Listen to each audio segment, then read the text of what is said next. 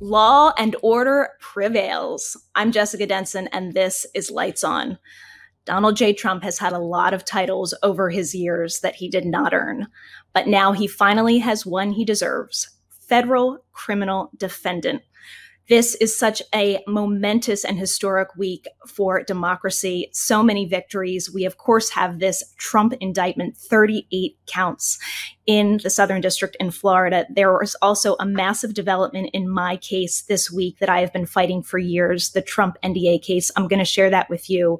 And I have just the most wonderful guest. I'm so uh, grateful to have him with me on a day like today, Bradley Moss national security attorney. As he says in his Twitter profile, he talks on TV sometimes. I'm so glad that he's here with us today to talk to us on Lights On. Welcome, Brad. Thank you so much, Jessica. Happy to help. Well, let's just start off. We have today this unsealed indictment 31 counts of willful retention of national security information, one conspiracy to obstruct justice, one count of withholding a document or record, one of corruptly concealing a document or record, one of concealing a document in a federal investigation, one scheme to conceal, and two false statements and representations. Brad, just right off the bat, I mean, we we've seen, we've all seen this indictment at this point we know that Donald Trump was uh, moving boxes around from bathrooms to bedrooms to um, dining halls. Give us your perspective on just the gravity of this indictment of Donald Trump in the context of the work that you do in the national security field. Sure. So this is a serious and rather dangerous moment for Donald Trump. This indictment, much more than what we saw come out of Manhattan with the hush money case, this indictment truly threatens to put him in prison for a significant period of time if this gets to trial and if he is convicted. The description outlined in the indictment, and of course, what's in the indictment is not the full range of factual information. Uh, Jack Smith's team will have to outline all of that at trial. It'll be a very lengthy factual presentation, no doubt, through witness testimony and documents and video. But the facts that we do know from this indictment make very clear that Donald Trump was aware that boxes had been moved to Mar-a-Lago that still contained uh, national defense information, specifically classified information still had classification markings on it. He knew that he wasn't allowed to continue to hold on to classified information. He wasn't supposed to be showing it to anybody, wasn't supposed to be keeping it anywhere at Mar-a-Lago, and that when he was requested to return it by first the National Archives, and then ultimately the Justice Department, he balked, he stalled, he jerked them around, he tried to evade subpoenas. According to the indictment, he had Walt Nauta, his body man, moving boxes in and out of the storage room to conceal documents from Evan Corcoran, who was the lawyer who was about to go in there to sort through the, the documents in the boxes in order to comply with an FBI subpoena last June. He did everything he could to put himself in this situation. He is facing this indictment and these 38 uh, charges, sorry, counts under seven different charges because of his own actions. Because if he had handled this properly, if he had simply returned those documents saying, sorry, my bad, we didn't mean to take that stuff with us, the Justice Department would never have pursued this as an indictment. It would never have gotten this far. There never would have been a special counsel. He is here because of his own actions.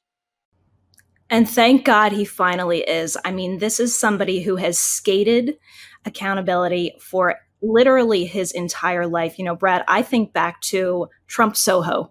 I often think of that as the first missed opportunity to indict Trump on fraud charges and just so many opportunities. I, of course, um, you know, have taken f- full stock of my vast ignorance of who this man was before I went to work for him in 2016. Um, but there were just so many uh, criminal um, such a criminal path on the way to his to the White House, um, and that he then, of course, just doubled down on throughout his presidency, all the way until he walked out that door with these documents. Um, but it, it, you know, obviously, his his legal team is going to constantly try to paint this as a political witch hunt. They're going to try to pr- act like it's election interference. For God's sakes, the guy runs for election again to try to give himself an excuse to not be indicted on his prior criminality but just bring us down to earth on kind of the dangerous nature of his having possession of these these documents, how they could have compromised human sources and just our entire uh, national defense. Sure. So there is a, a catalog, an inventory of the types of documents that the government is relying upon for the basis for this willful retention uh, counts in the indictment.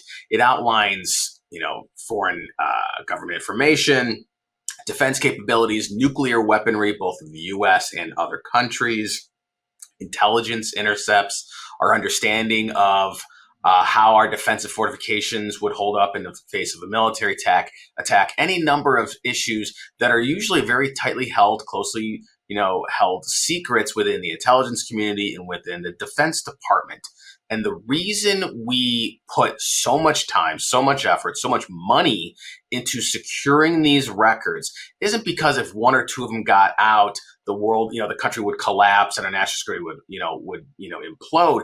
But because every time you lose control over these documents, every time a foreign adversary, an intelligence official, a foreign government gets hold of some of this information, it takes just another chink out of the armor. It weakens the U.S. national security posture just a little bit more. That's why we have things like secure facilities where these documents are held. That's why there's highly uh, sensitive and extremely expensive to maintain mechanisms and databases that, that the uh, US government officials use to transmit and work on these documents. We do this because the interest in national security requires it so that other adversaries, other governments can't get a hold of the information and take steps to undermine our national security. And what he did showed just how much none of that mattered to him, just how much he thought he could skate. He could get away with this, just like you had mentioned with the Soho option, just as it happened back in the 70s and 80s with the apartment buildings. He yeah. has a history of believing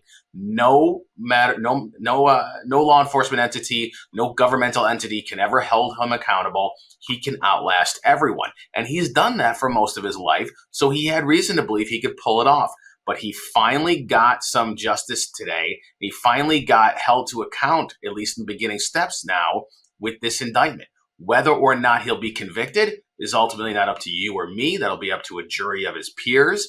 But this is the first step in holding him accountable for his actions. It certainly is. And as Jack Smith said today, it was not Jack Smith that brought this indictment. It was a grand jury that voted for it in in Florida. Um, and let's let's just take a listen. We didn't get a whole lot out of Jack Smith, but we heard his voice today. Let's let's listen to Jack Smith's uh, announcement of this indictment. Good afternoon. Today, an indictment was unsealed, charging Donald J. Trump with felony violations of our national security laws, as well as participating in a conspiracy to obstruct justice. This indictment was voted by a grand jury of citizens in the Southern District of Florida, and I invite everyone to read it in full to understand the scope and the gravity of the crimes charged. The men and women of the United States intelligence community and our armed forces dedicate their lives to protecting our nation and its people. Our laws that protect national defense information are critical to the safety and security of the United States, and they must be enforced. Violations of those laws put our country at risk. Adherence to the rule of law is a bedrock principle of the Department of Justice, and our nation's commitment to the rule of law sets an example for the world. We have one set of laws in this country, and they apply to everyone applying those laws, collecting facts, that's what determines the outcome of an investigation. Nothing more and nothing less. The prosecutors in my office are among the most talented and experienced in the Department of Justice. They have investigated this case hewing to the highest ethical standards, and they will continue to do so as this case proceeds. It's very important for me to note that the defendants in this case must be presumed innocent until proven guilty beyond a reasonable doubt in a court of law. To that end, my office will seek a speedy trial in this matter consistent with the public interest and the rights of the accused. We very much look forward to presenting our case to a jury of citizens in the Southern District of Florida. In conclusion, I would like to thank the dedicated public servants of the Federal Bureau of Investigation, with whom my office is conducting this investigation, and who work tirelessly every day upholding the rule of law in our country. I'm deeply proud to stand shoulder to shoulder with them. Thank you very much. Why Florida, sir? Why did you decide to bring the case in Florida? Nothing more and nothing less than one set of laws applying to everyone. Pretty much says it all, doesn't it, Brad? Yes, very much so. And let's be clear this is how the Justice Department is supposed to handle things. This is how the process is supposed to work. It doesn't matter who you are. It doesn't matter how much money you have. It doesn't matter what political affiliation you have. The law is supposed to apply equally to you, me, and everybody else. Now we know in reality, there's always, you know, some levels of nuance and gray there. And truth be told, if Donald Trump had cooperated originally and had not engaged in the obstructive acts, the Espionage Act violations likely would have been dis, you know, disregarded and they would have been, everybody would be happy just to get the documents back. But because of what he did, he is now being held to account with this indictment. We'll see what happens with the other special counsel that we know is going on looking into President Biden's actions.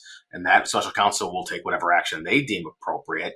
But for the moment, just as much as any other security clearance holder, just as much as any other person who had been authorized to access the classified information, Donald Trump is being held to account under the rules, under the U.S. Code, and under the Constitution of the United States. This is how it's supposed to work. It's not perfect, it's not pretty, but this is the way the rule of law and ju- criminal justice in this country is supposed to proceed, and that's what's happening so far. Brad, in your practice, have you ever come across parties with clearances holding documents such as these in their bathroom? No. That's a hard no. Hard no. Not in their shower or in their white and gold ballroom. No, mostly just because most of them know that the white and gold ballroom just looks really tacky. But beyond yeah. that, no. no. Well, the other thing, one other thing that we learned from the indictment today is that, in fact, there was a lot of discussion last week when we learned about that audio from Bedminster um, that it was, we weren't sure if it was actually a classified document. And the special counsel alleges in this unsealed indictment that um, the Iran attack plan that was referenced in that Bedminster audio was, in fact, a classified document. Um, isn't that an extraordinary risk to U.S. national security? I mean, wouldn't Brad, foreign adversaries pay tens of millions of dollars for that kind of information? Of course, easily. And we know that Mar-a-Lago was just rife with intelligence vulnerabilities. There were foreign nationals coming in there, some of whom got indicted later on for their actions trying to infiltrate Mar-a-Lago. It certainly wasn't secure by any means. And these boxes were sitting everywhere. They're, they're sitting in the bathroom. They're sitting, you know, in the ballroom on the stage. Anybody could have gotten a hold of them. And that's a risk the U.S. government could not tolerate anymore.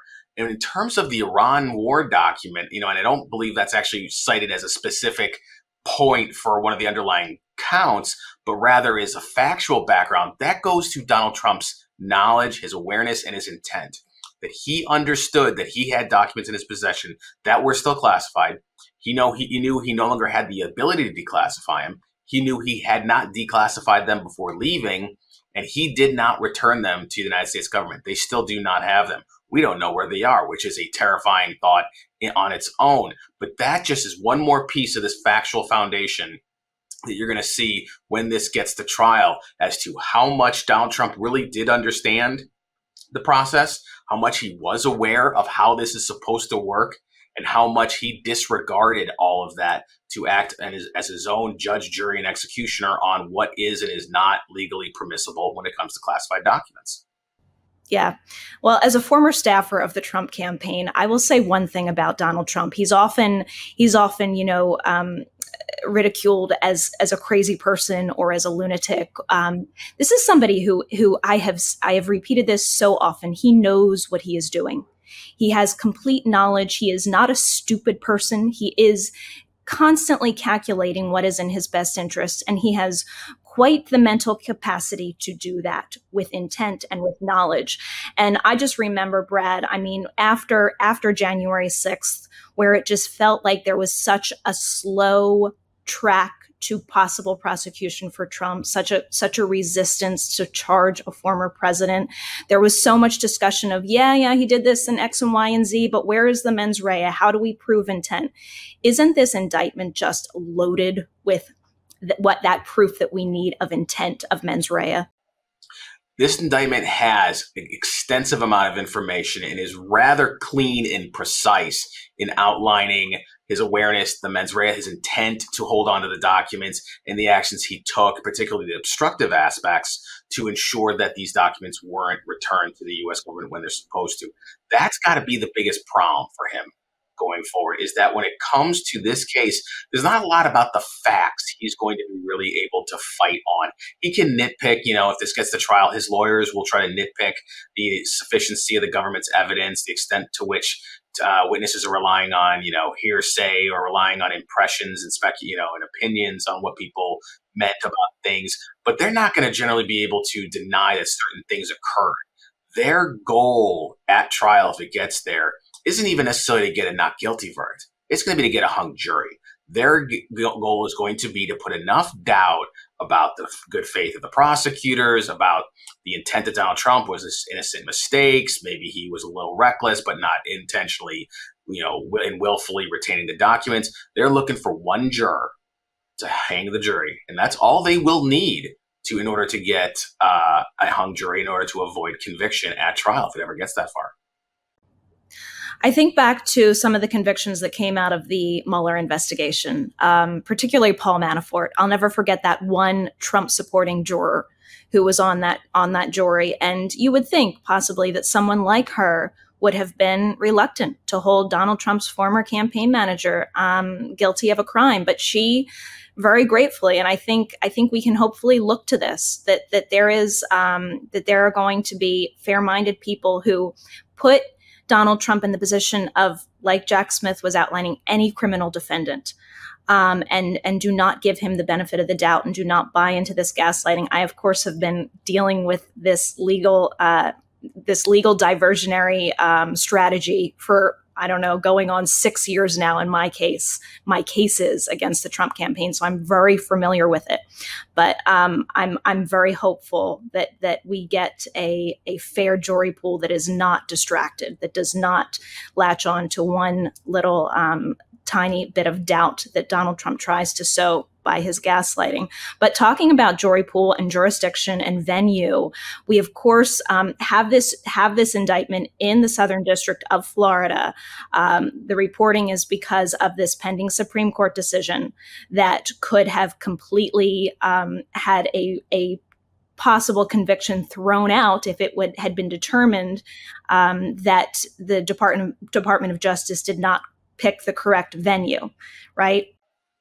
Correct. Yeah, there was a real legitimate concern that if they brought this case in DC, which is where the investigation started, because that's when the documents were first returned to the National Archives back in early 2022. FBI gets a hold of it. They start running an investigation out of the National Security Division out of DC, and the Justice Department opens a grand jury out in DC to start gathering information. But when Jack Smith's team ultimately looked at what they had, too much of the information, too many of the predicate acts for this these criminal charges took place in Florida. The documents were with stored there. The with, with retention of them happening there. The obstructive acts happened there. The connection to DC was too tenuous. They couldn't take that risk of this either getting tossed in pretrial motions or being tossed on or being reversed on appeal if venue had been allowed in DC. And, you know, look, you mentioned the jury pool in the Manafort case. I'll also mention the jury pool in Trump's own civil case in New York. That was Absolutely. filled almost entirely with people who hated, hated Donald Trump. But even then, they took their job seriously. They did not find him liable on the top issue in the civil case, which was rape. They felt that, you know, Jean Carroll had not proven her case.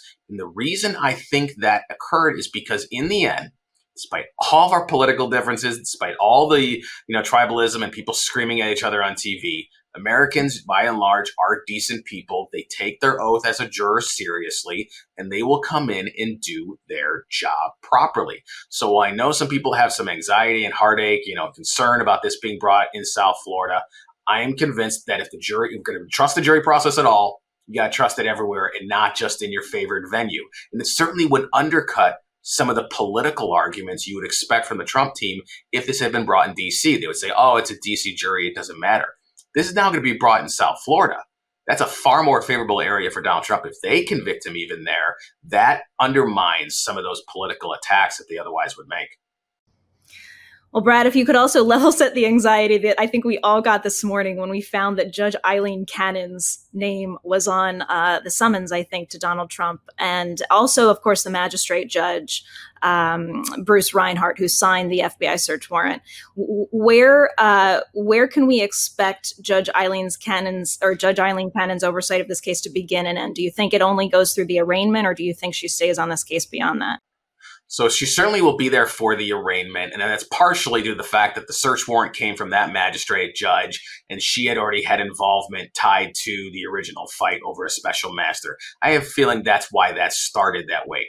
I expect there to be some discussion and a bit of, you know, legal maneuvering about whether or not she'll be allowed to remain, remain on the case, if there'll be a motion to have her recuse, uh, given what transpired earlier either way, even if she does remain on this case, there's two reasons why I would caution people not to start having anxiety attacks over the idea of her, you know, overseeing this case, notwithstanding what happened several months ago with her rulings, with which I completely disagree. One is she got pretty brutally reversed by the 11th Circuit in a unanimous opinion.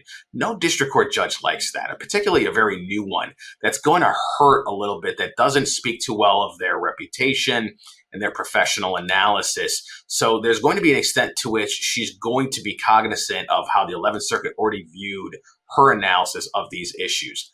The second reason is that was a debate over what, how to handle, you know, review of documents in the context of a search warrant. Now there's an indictment. Now it's a full blown criminal matter. There's charges already leveled. Her the scope of her authorities is more restricted, but more so now there's something more concrete before her other than just the hysteria around the search warrant. And so when it comes to these pretrial motions, if she's overseeing it, I wouldn't expect Donald Trump is going to necessarily be able to pull off what he was able to pull off once before because the government has all the information now and has more than just its own affidavits. It has documentation. It has a far more concrete case it can make to Judge Cannon that it could not make during that first go around.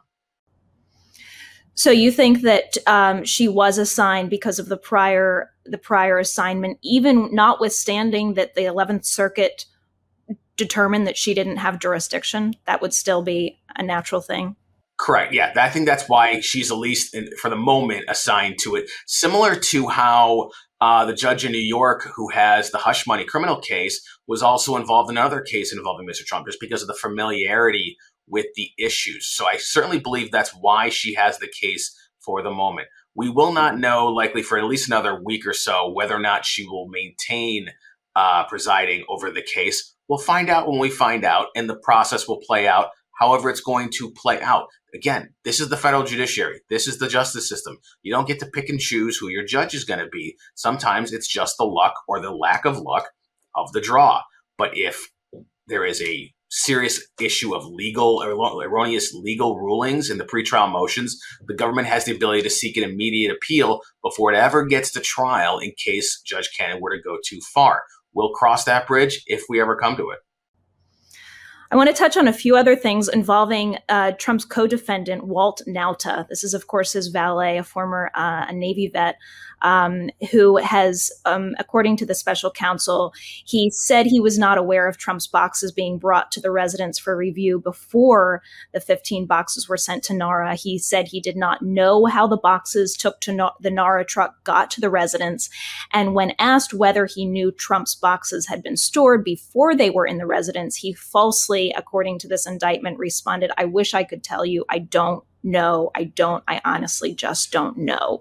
And so, um, based on those statements um, having been found to be false, he is he has also been criminally indicted. Now, earlier this week, Brad, we had um, news that his lawyer Stanley Woodward had filed a complaint of pros- prosecutor prosecutorial misconduct against Jay Bratt, who's the chief of counterintel the counterintelligence section.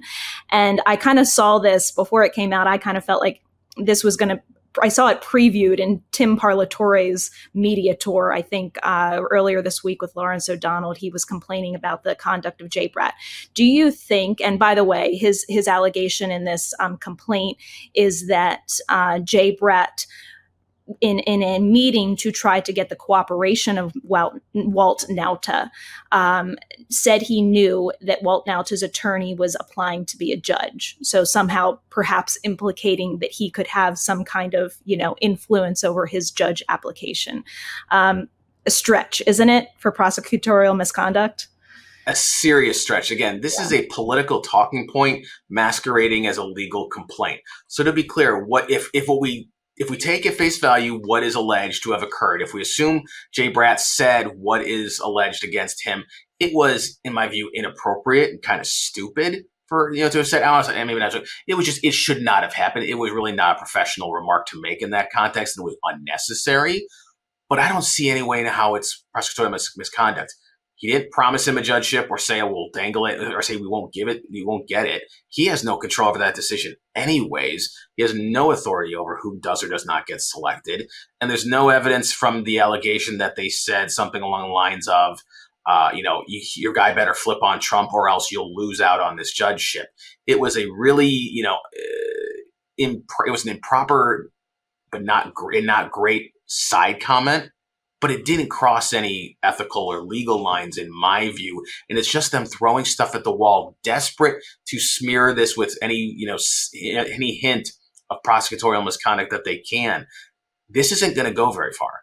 If they were to bring this up at uh, in pretrial motions, it won't go very far because over the last 20, 30, 40 years, a lot of the law and order policies, especially that conservatives pushed, developed case law that expanded and made clear just how much leeway investigators prosecutors have when interacting with witnesses, potential defendants, and their lawyers. They're allowed to lie to people. They're allowed to engage in extensive, you know, uh, interrogation and questioning, and it doesn't cross the line. For anybody who you know is you know a Netflix binger like myself, you know that there's a kid. I say kid, he's probably an adult now, but there's a young man sitting in jail in Wisconsin based solely off a coerced confession that the Seventh Circuit U.S. Court of Appeals found was voluntary, despite the fact that he was 16, his mother wasn't in the room, and he had limited intellectual capacity. Guess what? That was still found to be voluntary.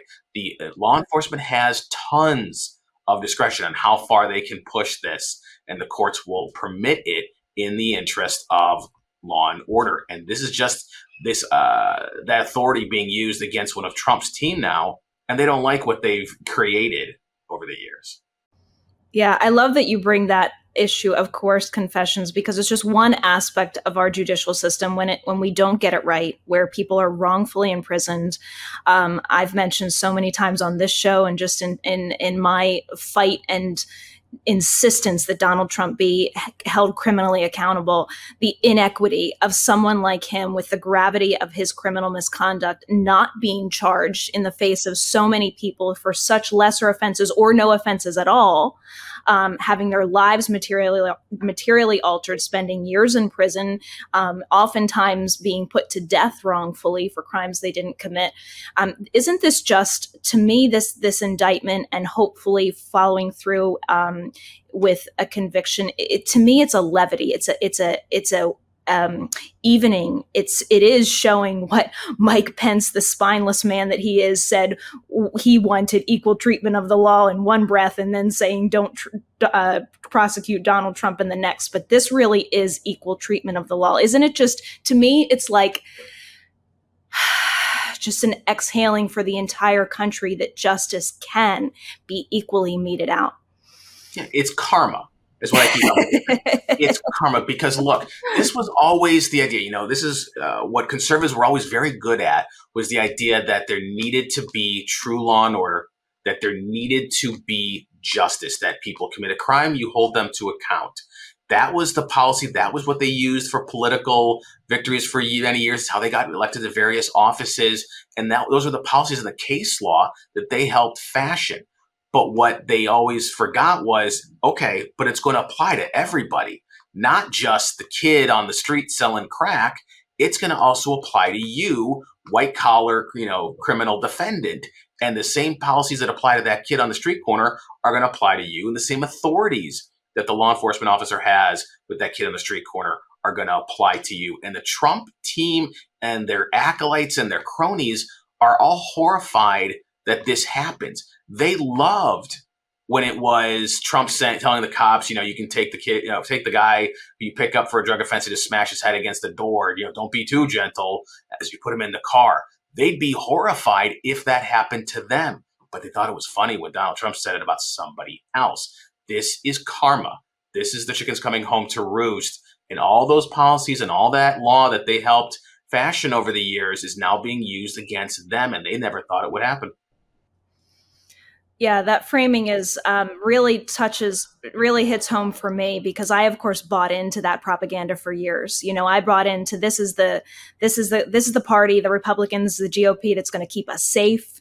They're the ones that are going to go after the bad guys, and it turns out this is all just a projection strategy to cover their own crimes and really, um, you know, vilify often uh, through a very racist um, lens a certain sect sector of society um, and portray them as the criminals who are endangering our country when the most dangerous criminals are at the top of the of the grand old party. And it, this was really fleshed out in the presidency of Donald Trump. I think he um, you know as I talk about often I think he really brought to the surface a rot in the Republican Party has, that has really been there for years, um, and and it's it's so it's tragic but not surprising with what I have learned about the character or, or, lack thereof of these people, that at this moment they would yet dig in once again. They would not distance themselves from him. They would continue to do his bidding as his criminality is fleshed out more and more. Um, but let's take a quick break, Brad, for our sponsors. And when we come back, we're going to talk a little bit more about handling that criminality of Trump um, through my case. Ben Meiselas here. Breathe some life into your own backyard with fastgrowingtrees.com this spring. From shade to fresh fruit to privacy and natural beauty, let fastgrowingtrees.com help you plant your dream garden with their expert advice and fast, reliable shipping. FastGrowingTrees.com's plant experts curate thousands of easy to grow plant, shrub, and tree varieties for your unique climate. Meyer lemons to evergreens and everything in between. Happy plants, happy home, right? But sometimes it's hard to know which plants will do best. No problem, because with fastgrowingtrees.com, you get customized recommendations based on your specific needs. Plus, their plant experts are always available to help keep your plants growing healthy through the season and beyond. No more waiting in long lines and hauling heavy plants around. With fastgrowingtrees.com, you order online and your plants arrive at your door in just a few days. I love fast growing trees because I found the Elberta peach tree I was looking for at a great price, and you will too. And with fast growing trees, 30 day alive and thrive guarantee you know everything will look great fresh out of the box. Join over 1.5 million happy, fast growing trees customers. So go to fastgrowingtrees.com slash lights on now to get 15% off your entire order. Get 15% off at fastgrowingtrees.com slash lights on. That's fastgrowingtrees.com slash lights on. Now, back to the show. So, as I mentioned, we had an extraordinary uh, victory in our case this week. If you watch this show, you're familiar with my battle to invalidate Donald Trump's illegal non disclosure agreement. Of course, I was successful on that back in 2021 on an individual basis. We had a court precedent ruling that that NDA, which says that people are silenced for life, that they can not ever criticized Donald Trump, that anything that he says is confidential is confidential, um, was ruled in, invalid and unenforceable. And I've continued that fight over the past several years to get that decision certified on a class wide basis to invalidate that NDA for everyone who ever worked for the 2016 Trump campaign. Well, this week we got a preliminary order granting preliminary certification of the class so that that will go into class wide effect pending a fairness hearing in October. Um, I wanted to share that news with you. I think it's uh, amazing, very gratifying, and coincidental that it's happening on this same week that Donald Trump is federally indicted. To me, this has always been a fight about transparency and about not having something, having this mechanism by way of this illegal non disclosure agreement out there to allow Donald Trump to get away with more criminality. This frees people to speak the truth. Yeah, no, it's been a fantastic case to watch of yours for several, you know, for years now as we see this get, you know, the various layers get peeled back piece by piece. I think what should hopefully come out of your case and the related cases, um, I think Omarosa, may, hers might still be ongoing, is that there has to be a limit. There has to be some measure of reasonableness in terms of how far these NDAs go. Because look, there are always going to be non-disclosure agreements, both the private and public sector, and there is a time and place for non-disclosure agreements, particularly when it comes to proprietary information, when it comes to trade secrets. There's any number of legitimate, understandable reasons to have an NDA, to have it apply to certain things for certain timeframes. What the Trump team did, and what Donald Trump himself clearly had been relying on for years, was these like lifetime NDAs to silence people on anything and everything. And he got away with it for a long time because one, he had enough money to basically outlast anybody who would ever sue him on it.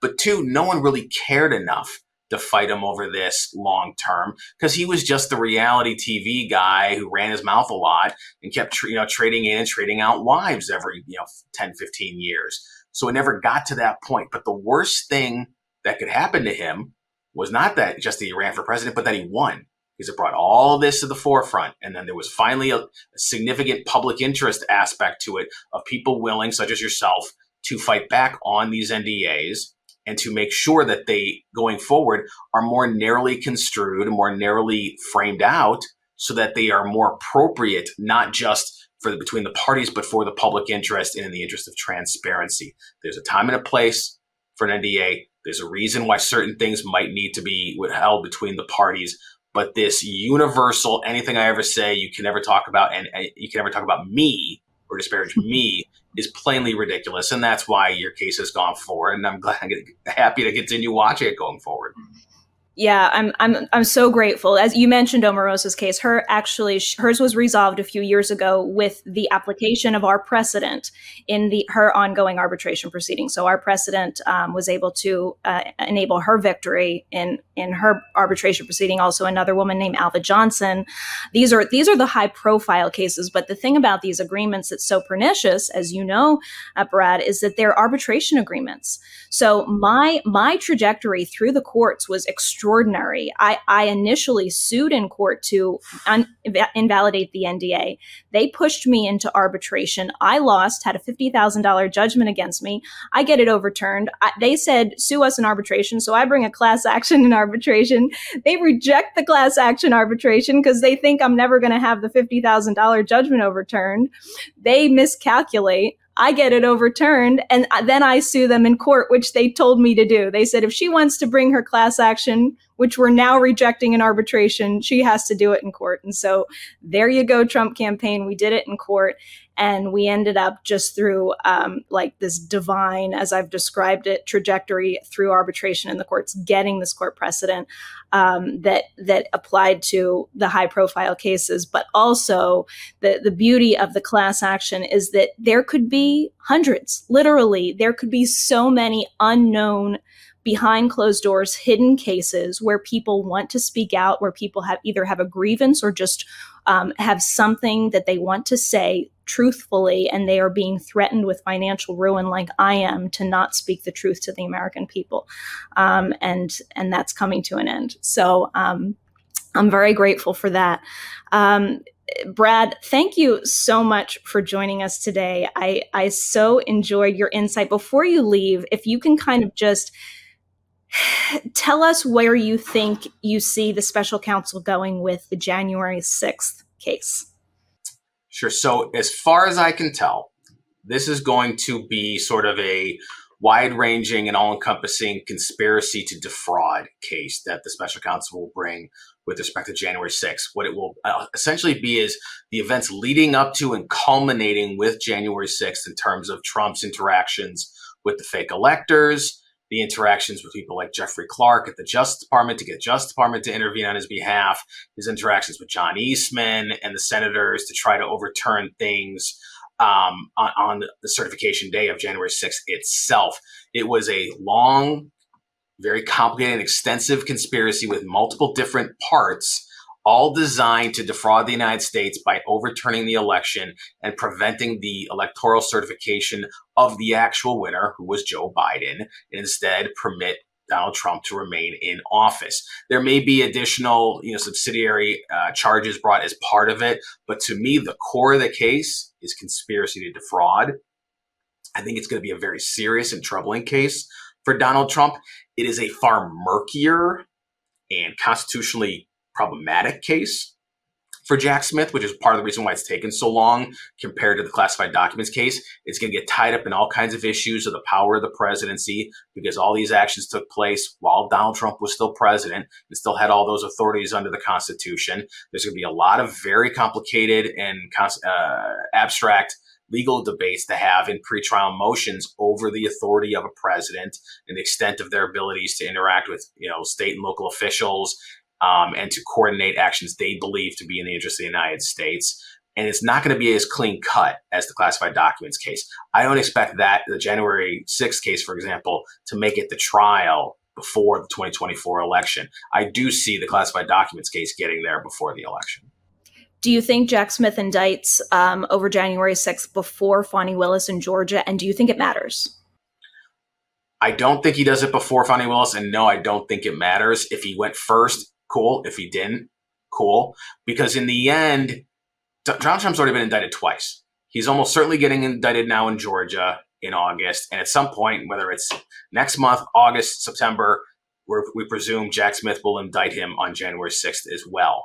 All these are going to have you know overlapping and you know interlocking schedules they're going to start conflicting with each other with each other. He's going to have a campaign schedule that's going to start becoming a problem. He's got the civil trial for his company that's coming up soon. So whether it's Fani Willis first or Jack Smith first it's all going to be a problem for him.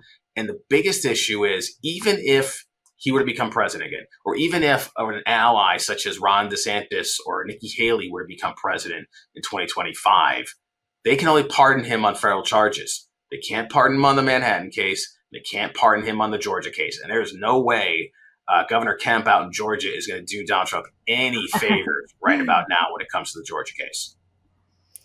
Yeah, I think that that if this is just a shower of indictments. Donald Trump is not walking away from it this time. He he is facing the music. Brad, Bradley Bradley Moss, thank you so much for joining us. Such a great day to have you on, and I really really appreciate your time. Of course, anytime. Thank you. So, from Jack Smith indicting Donald Trump to my victory in the NDA case to the U.S. Supreme Court striking down Alabama's congressional map and upholding the Voting Rights Act, this has been an extraordinary week for democracy.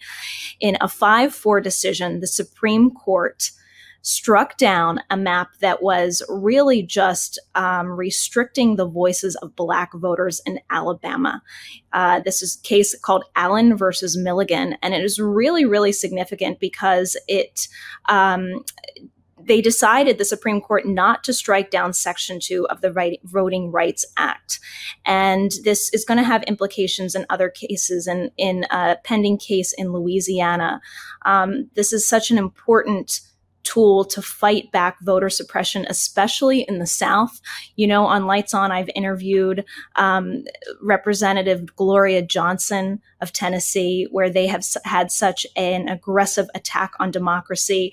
So to see these kind of victories in places like Alabama, where there have been notorious attacks on the voting rights of especially people of color, um, to have this upheld was a major, major victory. And really interestingly, at, right after this ruling came out, which really tells you just how just how um, detrimental and silencing of the will of the people these gerrymandered vote, uh, voting maps are. Um, the Cook Political Report changed the rating of five House races, um, two in Alabama, two in Louisiana, and one North in North Carolina. The two Alabama races went from solid Republican to toss up from solid Republican to toss up. This is what happens when when maps are drawn to legitimately reflect the demographics or the the geographics of an area and politicians are not picking their voters. If you've ever seen gerrymandered maps, you just see through the pure visual how insane it is um, for cutting out regions to literally pick voters and eliminate the voices of, in most cases in the South, people of color. Um, I just hope this is a resurgence of democracy or a, the beginning of the, a turn, a shift in these what have been known as very deep red states and are just not necessarily deeply red. This is this has been the effect of politicians suppressing the will of the voters. And this week in the Supreme Court, um, we we are starting to uh, get away from that in Alabama, at least. So very good news there. Um, as I always talk about on Lights On, the consequences of impunity are dire. We are finally addressing those those that impunity in this country. I'm so grateful for that. I don't want to turn a blind eye to what is happening around the world. As I've mentioned before, Donald Trump's best fascist friend is over in Russia and the Ukraine just raining down terror. I think this is the consequence of decades of impunity for Vladimir Putin, and it did not stop this week. We cannot afford to turn a blind eye to what is going on in Ukraine. This week, Ukrainians, there was a back and forth, Russian blaming Ukrainians, Ukrainians blaming Russians, but um, I think it's pretty clear who the propagandists are here and pretty good evidence that Russian terrorists destroyed a Ukrainian dam. This was the Nova Kakhovka Dam, 50 miles upriver from Kherson. And Ukrainian officials say that it was destroyed from inside by Russians occupying forces who controlled the dam. This is just so devastating with this, um, the Ukrainian population who is already dealing with war. They are now dealing with flooding. Uh, there are thousands of Ukrainian c- citizens that live in and around the Dnipro River uh, downstream of this destroyed dam, and they were just in melee following this immense flooding. Uh, I want to play a clip of some of the rescues that went on in Kherson this week, literally rescuing people while Russians were firing down artillery on citizens and um, some other extraordinary uh, rescues of, of animals by these brave Ukrainians who have endured so much and too much at the hands of terrorist named Vladimir Putin. Вот она маленькая сидит. Сейчас мы тебя достанем, сейчас, сейчас, сейчас я буду за тобой нырять, подожди. Так, песик. Нашли песика на островке из ковра. Сейчас Андрюха спасет ее. Маленький, иди сюда. Не бойся, ты в надежных руках. Маленькая. Our actions to hold these people accountable is are so vital, so important. We've made so much progress this week and we can't afford to stop or look down. Thank you so much for joining uh, me on this episode of Lights On. Thank you to my guest, Bradley Moss, and our sponsors. And as always, if you would like to support me in my ongoing fight against the Trump campaign, you can do that at thejessicadenson.com slash donate, thejessicadenson.com slash donate. Thank you so much. Have a beautiful week and celebrate these amazing victories. We love our luminaries and the Meidas Mighty.